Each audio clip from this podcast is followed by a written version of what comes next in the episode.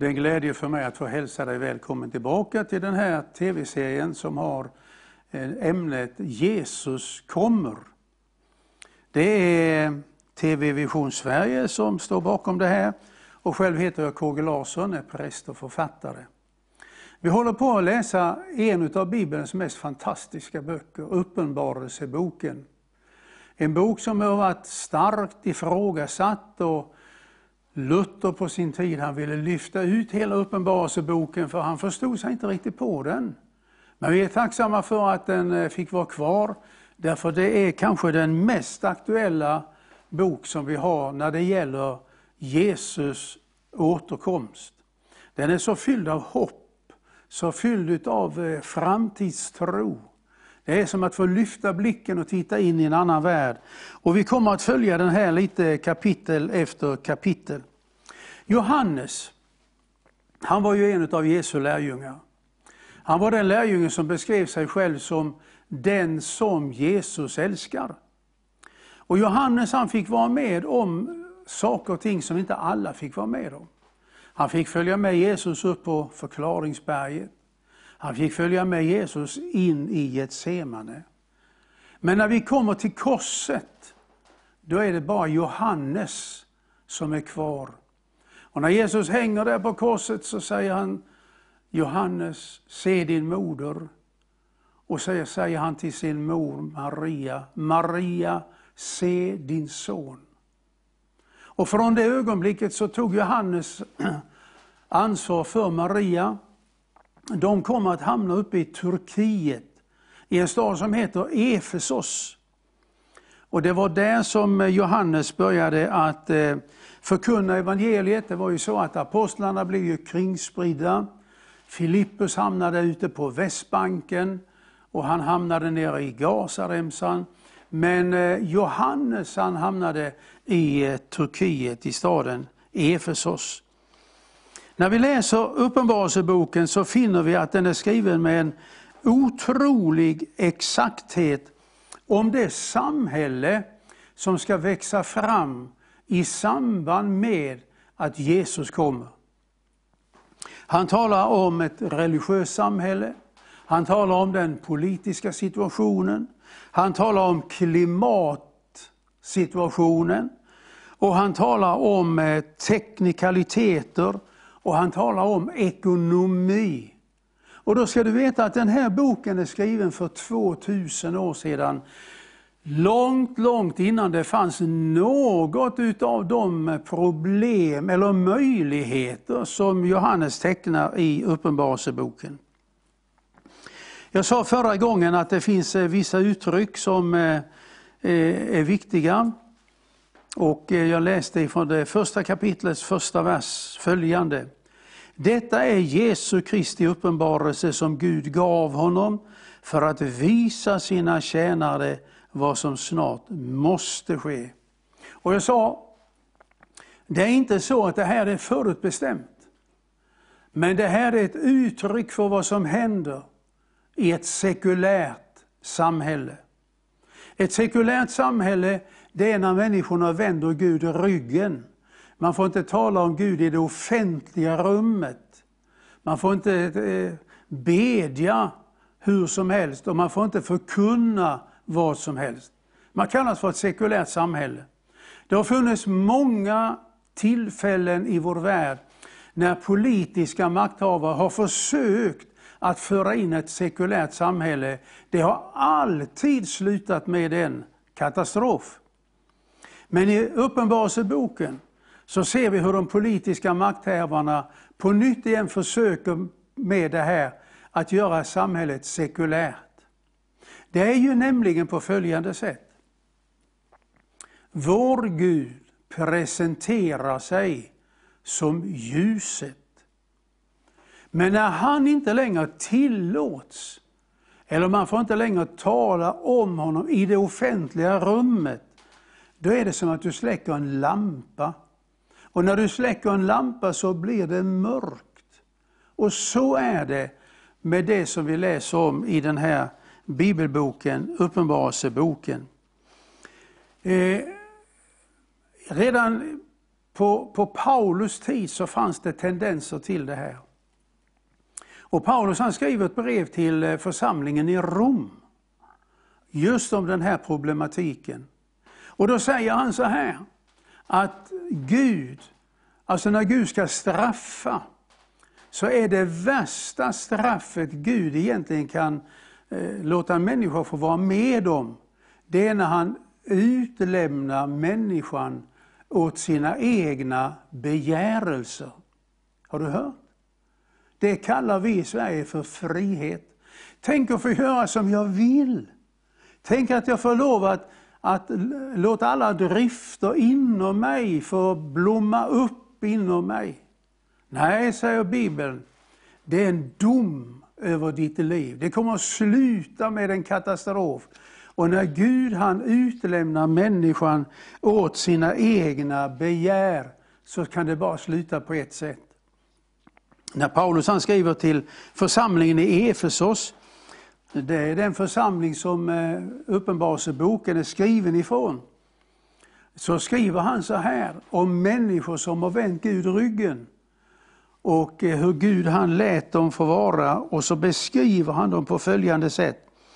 Ni följde försten över luftens härsmakt, över den andemakt som är verksam i olydnadens människor. Vi följde våra kötsliga begär och vi gjorde vad köttet och tankarna ville. Tänk att sånt kallar vi frihet. Men det här är det mest ödesdigra människan kan vara med om. Att när den andemakt som vi ser i vårt samhälle idag vill göra anspråk på dig och ta dig i sin tjänst för att eh, kanske i första hand se till att du blir tillfredsställd, men så småningom så händer det någonting som är en dom över ditt eget liv. Vi ska gå vidare. I den fjärde versen så säger Johannes så här. Från Johannes till de sju församlingarna i Asien. Nåd vare med er och frid ifrån honom som är och som var och som kommer. Det är en beskrivning på vem Jesus är. Han är. Hans namn är Jag är. Men han inte bara är Jag är, utan jag var och jag kommer. Alltså Jesus är både i förfluten tid, i nutid och i framtid. Jesus Kristus är densamme igår, idag och i all evighet. Och det är så som Jesus presenterar sig genom Johannes här. Eh, den, den, den här enorma spännvidden. Att innan Gud sa var det ljus, så var Jesus en verklighet. Och han är det nu. Och när vi kommer in i evigheten, när tiden är slut, så ska vi få se vilken betydelse som Jesus han har när vi är samlade i de himmelska boningarna. Lite längre fram eh, så står det så här i den eh, femte versen att eh, hälsningen är från Jesus Kristus, det trovärdiga vittnet, den förstfödde från de döda, härskaren över jordens kungar, han som älskar oss och har löst oss från våra synder med sitt blod och han har gjort oss till ett kungarike, till präster åt Gud och Far. Här beskriver Johannes eh, vad Jesus gör. Jo, säger Johannes, han älskar oss och han har gjort oss till någonting som inte vi är när vi föds. Han har gjort oss till präster och till ett kungarike. Så jag vill säga det till dig, du som lyssnar på det här. Kanske en dålig självkänsla. Du kanske inte är prästvigd i någon kyrka. Men du vet att sen Gud gav den heliga Ande så är du och jag präster. Det är den enda sanna prästvigningen som vi har i Nya Testamentet det är när en människa tar emot Guds helige Ande. Och då har Paulus ett fantastiskt uttryck, tycker jag i varje fall. Han säger, Jag delar lidandet men också konungavärdigheten. Jag tycker det är ett underbart uttryck.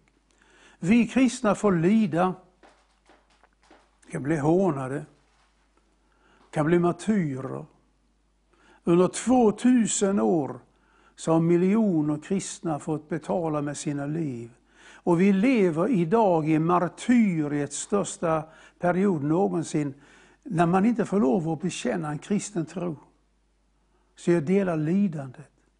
Men jag delar också konungavärdigheten. Jag vet vem jag är. Jag är ett Guds barn.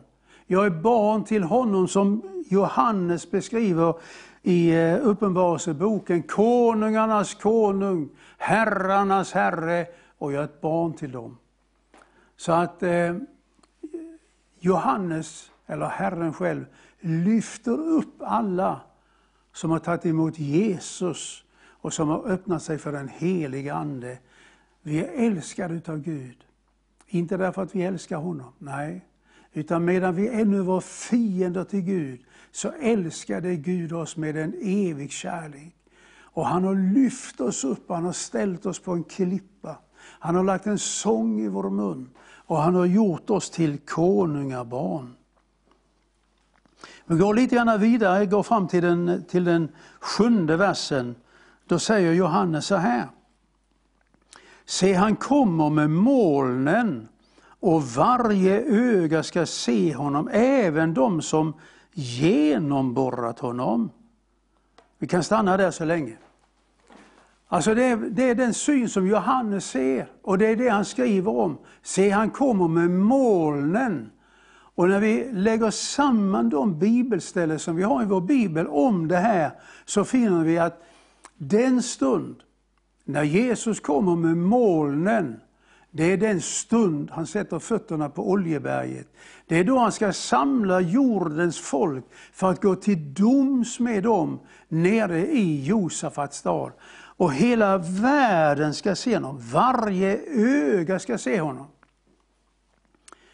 När jag var liten eh, grabb hemma i Skåne så blev jag ofta hånad för att jag trodde på Bibeln.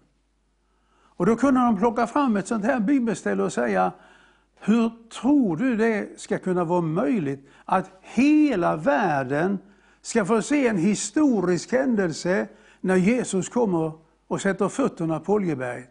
Jag kunde inte svara. Utan jag kunde bara säga, ja jag tror det går till på det sättet. Idag vet vi att när Jesus kommer med molnen ska varje öga se honom. Och jag tycker det var fantastiskt att för ett par år sedan så fick jag reda på att i Jerusalem så är det två stycken amerikanska tv-stationer som har satt upp tv-kameror riktade emot Oljeberget. Och när de får frågan om varför har de det här och vad är det de ska sända för någonting, då svarar ledarna för två helt olika tv-bolag. Vi vet att en dag så ska Messias stiga ner på Oljeberget. Och vi vill inte missa att kunna sända det för hela världen, så att hela världen ska kunna se det. Där är vi idag. Se, han kommer med molnen, säger Johannes. Och eh, när vi sen går vidare så återkommer de här eh, ljusstakarna som vi har läst om innan. Jag eh, återberättar de inte. Det är ju den viktiga symbolen för ljuset och för den heliga Ande. Men när Johannes haft den här inledningen så säger han så här. Att eh, när jag såg honom, då föll jag som död ner inför hans fötter. Men han, som, han la sin högra hand på mig och sa, var inte rädd, jag är den första och den siste, den levande. Jag var död, men se, jag lever i evigheternas evighet. Jag vet inte vilken ställning du har inför Jesus. Somliga har, tycker jag, en ganska nonchalant inställning till honom. Men jag tror att när vi kommer närmare Herren när han uppenbarar någonting av sin makt och sin härlighet, så finns det en ställning som är nästan den enda legitima. Vi faller ner på våra fötter inför honom och bekänner honom och den han är. Eh, Uppenbarelseboken börjar sedan att beskriva församlingar. Sju stycken fysiska församlingar. Och eh, de församlingarna de låg allesammans i eh, Turkiet. Där ligger de fortfarande, alltså platserna. Men eh, församlingarna, de är borta. Och Det är lite intressant att det är just sju församlingar som Johannes talar om här. Därför att genom hela Bibeln, från första Johannes, nej förlåt, från första Moseboken till Uppenbarelsebokens sista kapitel, så är hela Bibeln uppbyggd på sjutalet. Den som upptäckte det här det var en matematikerprofessor i Ryssland som var en hängiven ateist och gudsförnekare. Han var professor i Moskva och han skulle nu göra sitt stora eh, teologiska verk för att bevisa att Bibeln den är påhittad. Men som ateist så kände han, jag kan inte läsa den ryska bibeln, jag måste lära mig hebreiskan och jag måste lära mig grekiskan. Och så började han att sätta igång sitt arbete och han inte särskilt långt in i första Moseboken förrän han erkände och förstod att Bibeln, det är inget mänskligt verk. Det måste vara något helt annat som ligger bakom Bibeln. För hela Bibeln den är uppbyggd på sjutalet. Eh, vi läser om i, eh, i Moseboken att eh, eh, det var sju skapelsedagar, det var sju par rena djur som gick in i arken. Och så fortsätter det hela vägen. Och när vi kommer in i Nya Testamentet och kommer fram till den bok som vi ska studera, så är det sju församlingar, det är sju basuner, det är sju vredeskålar, det är sju trumpeter och så vidare. och så vidare och så vidare. Den här Boris Panin han blev så överväldigad av det här så att han, han eh, välkomnade Jesus in i sitt liv. Och har skrivit ett stort boverk, ett stort eh, lexikon om sjutalet i Bibeln. Det är ju så här att varje siffra inom den judiska teologin den betyder ju någonting. Så är det ju inte för oss i Sverige. Men, men inom judendomen så är det ju så här. Vi har alltså en talmystik eller talvärde som vi har i vår bibel. Så siffra nummer ett är Guds tal för Gud är en. Siffra nummer två är enhetens tal, för det tu kan bli ett. Siffra nummer tre är också Guds tal, ty Gud är Fader, Son och helig Ande. Siffra nummer fyra är skapelsens tal med de fyra vindarna och de fyra hörnen. Ska, eh, siffra nummer fem är nådens tal. Och siffra nummer sex, ja det har vi till och med i Uppenbarelseboken. Det är människans tal. Men om människan har vänt Gud ryggen så blir det syndens tal. 666, 666 är ju symbolen för Antikrist. Sju, siffran sju, det är fullkomlighetens tal.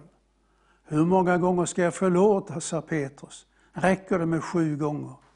Men det gjorde det inte. Siffran nummer åtta, det är talet som säger att nu börjar någonting nytt. Alltså den åttonde dagen, det är också första dagen på nästa vecka. Och siffran nummer 10, det är oändlighetens tal. Och siffran nummer 12, det är Guds folkets tal. Med 12 stycken stammar, med 12 stycken profeter och med 12 stycken apostlar. Eh, vi går vidare eh, och då går vi till det andra brevet, andra kapitlet, förlåt. Och där kommer det första brevet som är skrivet till församlingen i Efesos. Där står det så här. Skriv till ängeln för församlingen i Efesos. Så säger han som håller de sju stjärnorna i sin högra hand. Han som vandrar bland de sju ljusstakarna av guld. Jag känner dina gärningar, ditt arbete och din uthållighet. Jag vet att du kan inte tåla onda människor. Du har prövat dem som kallar sig apostlar men inte är det. Och du har funnit att de är lögnare. Ja, du är uthållig och du har uthärdat mycket för mitt namns skull utan att tröttna. Men jag har en sak emot dig, att du har övergett din första kärlek. Kom därför ihåg varifrån du har fallit och vänd om och gör dina första gärningar. Annars, om du inte vänder om, då kommer jag till dig och flyttar din ljusstake från dess plats. Men den fördelen har du, att du hatar Nikolaiternas gärningar, som också jag hatar. Den som har öron hör vad Anden säger till församlingarna. Den här församlingen i Efesos, det var en fantastisk församling. Den kom att ha stor betydelse för hela Asien. Vi läser om den i Apostlagärningarna. I det 19 kapitlet så kommer Paulus till församlingen i Efesos. Och I Efesos så var det eh, de lärda som var samlade där. Akademikerna, professorerna, ideologerna. Alltså de som tänkte. Och det väldiga biblioteket som fortfarande man kan besöka när man kommer till Efesos, eh, där, där, där debatterade man. Och så gjorde man en massa eh, upptäckter som kom att bli till betydelse. I den församlingen så hamnade eh, Timoteus som församlingsledare. Och det är säkert inte lätt att, att i en sån stad med, med alla dessa intellektuella komma med ett enkelt evangelium om korset. Så det berättas om Timoteus att han, han drog sig lite grann åt sidan. Men Paulus han skriver brev till honom och säger Timoteus, låt ingen se ner på dig därför att du är ung, utan läs ur de heliga skrifterna. Men det var som inte det riktigt verkade, så han fick skriva ett brev till och skriver Timoteus, blås liv i den nådegåva som Gud har gett dig. Och uppenbart så gick Timoteus tillbaka till tjänsten i Efesos och han kommer bli dess biskop och så vidare. Men ändå så falnade den här församlingen. Och det är två saker som jag bara ville peka på när det gäller Efesos eftersom det eh, också gäller eh, oss i, i den tid vi lever i. Vad var det som var kritiken från Herren när han, när han talade om, om Efesos? Jo, han säger, jag känner dina gärningar, så du har mycket som du kan berömma dig utav. Men, men det är två saker som, som eh, inte är bra. Och den ena det är att du har förlorat din första kärlek. Och vad är det? Vad kännetecknade den första kärleken i Efesos? Ja, Herren säger så här. Vänd om och gör dina första gärningar. Och när vi går tillbaka till apostlagärningarna och försöker finna svaret på på vilket sätt kom den första kärleken till uttryck? Då finner vi två saker. Det ena det var att det fanns en väldig syndamedvetande man bekände öppet för varandra det man hade gjort och som inte var bra. Och när man bekände öppet det här så var förlåtelsen och försoningen där. Och så står det, så ökade församlingen varje dag. Du vet att när vi är långt borta från Gud, då har vi inte något syndamedvetande. Men när vi kommer närma, då ser vi vilka vi är. Och då behöver vi inte försvara det som är fel, utan vi bekänner det. Det andra som kännetecknade församlingen, det var att eh, man hade en förkunnelse som resulterade i tecken och under. Det skedde mycket tecken, mycket under. Gud bekräftade förkunnelsen. Och någonting som eh, jag saknar i Sverige idag, vi skulle behöva återvända. Och då har jag tänkt så här, tänk om Gud skulle skriva ett brev till kristenheten i Sverige idag. Med tanke på brevet till Efesos. Och han skulle säkert säga, alltså ni har gjort väldigt mycket, ni har byggt fantastiska kyrkor. Ni har ett fantastiskt arbete och när Corona slog till så, så, så är ni där och hjälper till. Men jag saknar en förkunnelse som jag kan bekräfta med tecken och under. Och när vi inte längre har förkunnelsen i tecken och under, då saknas det någonting. Och jag saknar insikt om vem du är.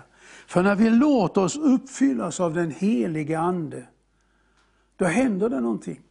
Han kommer som ett ljus, han avslöjar vad vi har på insidan och jag har bara ett behov att falla ner inför Herren och säga Gud, rena mig så jag blir ren och tag inte din heliga Ande ifrån mig. Vi ska återkomma nästa tillfälle och titta lite grann mer på Efesos. Men till den gången, var rädd om dig, läs Efesierbrevet, vi kommer att återkomma till det. Ha det så gott!